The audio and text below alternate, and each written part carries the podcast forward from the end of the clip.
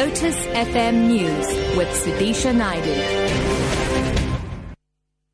It's 7 o'clock. Good morning. COSATU Union, sympathetic to expelled General Secretaries Zwelinzima Vavi and NUMSA, have suffered massive defeats at the Special National Congress that continues today in Midrand, Johannesburg.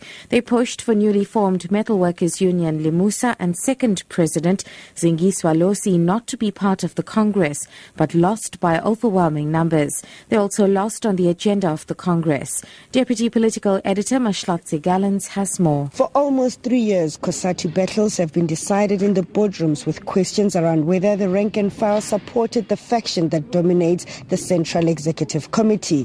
The Special National Congress put the matters to a vote, and ordinary members here voted against unions supporting NUMSA and VAVI. The numbers were quite telling. More than 90% of the delegates voted for Limusa and Losi to be part of the Congress. They also endorsed the agenda that was prepared by the CEC, which excludes discussion on the expulsion of Vavi and Numsa. But FAWU, which led the pro-Vavi faction, says it will continue to participate in the Congress, promising even more robust debate. Mahlatse Gallens, SABC News, Midrand.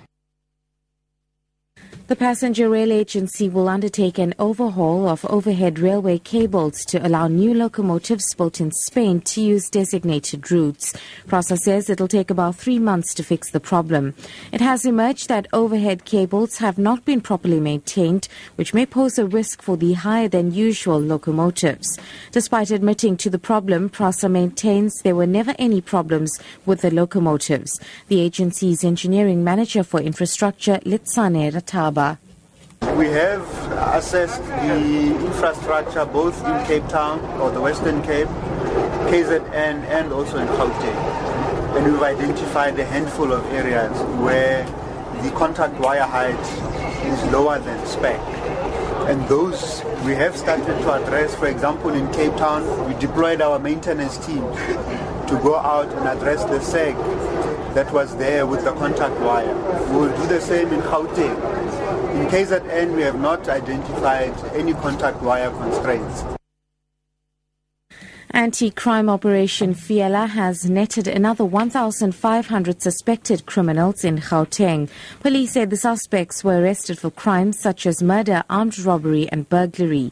Gauteng police spokesperson Lungelo Dlamini says unlicensed firearms and ammunition were also recovered. There were about eight illegal shipping vessels and thousands of liters of alcohol in Gauteng and uh.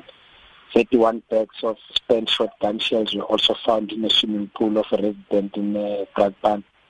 There were also about 77 suspects who arrested for being in possession of drugs.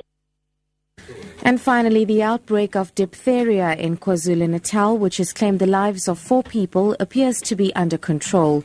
The National Institute for Communicable Diseases says no new cases have been confirmed in more than a month, raising hopes that the life-threatening respiratory disease may soon be wiped out. NICD spokesperson Kerrigan McCarthy says 15 cases of diphtheria have been identified, the majority of which are children under the age of 15.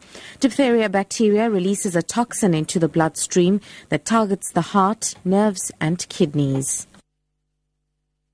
Top story COSATU Union sympathetic to expelled General Secretaries Zwelinzima Vavi and NUMSA have suffered major, massive defeats at the Special National Congress that continues today in Midrand, Johannesburg. For Lotus FM News, I'm Sudisha Naidu. I'll be back at half past.